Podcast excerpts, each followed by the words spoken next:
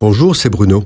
Merci d'écouter ce podcast. N'oubliez pas de vous abonner et d'activer les notifications afin d'être averti chaque semaine des prochaines sorties. La Chine est une pieuvre mondiale qui étend ses tentacules pour s'assujettir la plupart des pays du monde. Pour cela, depuis deux mille treize, elle développe ce qu'elle appelle les nouvelles routes de la soie, qui sont une forme d'impérialisme économique.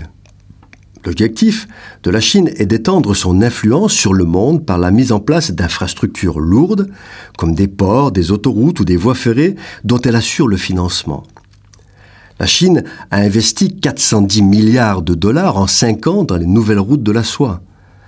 Pour financer ces projets, elle a créé des institutions financières comme la Banque asiatique d'investissement, qui concurrence directement la Banque mondiale. Par cette stratégie, la Chine vise deux objectifs officiels. Sécuriser les routes par lesquelles transitent les marchandises qu'elle vend partout dans le monde et également s'ouvrir de nouveaux débouchés économiques.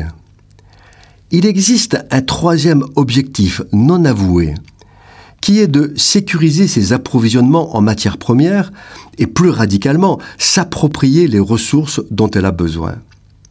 N'a-t-elle pas tenté d'acquérir, par exemple, des pans entiers de territoires en Islande? Et n'est-elle pas déjà propriétaire d'une partie de l'Afrique? La méthode employée pour faire ces acquisitions est parfois contestable. En effet, dans ces accords de création d'infrastructures, l'argent avancé par la Chine est l'objet d'échanges ou de remboursements de crédits.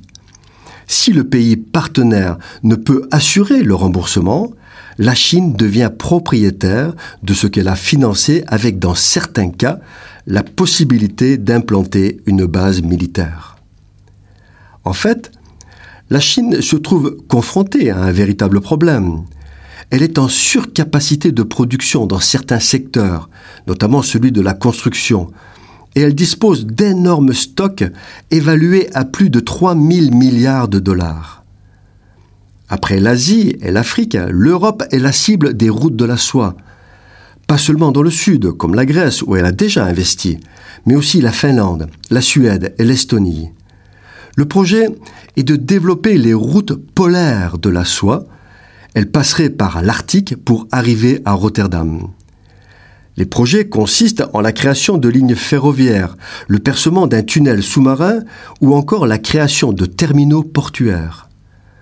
À travers ces nouvelles routes de la soie, la Chine tente d'instaurer de nouveaux standards et de nouvelles règles internationales.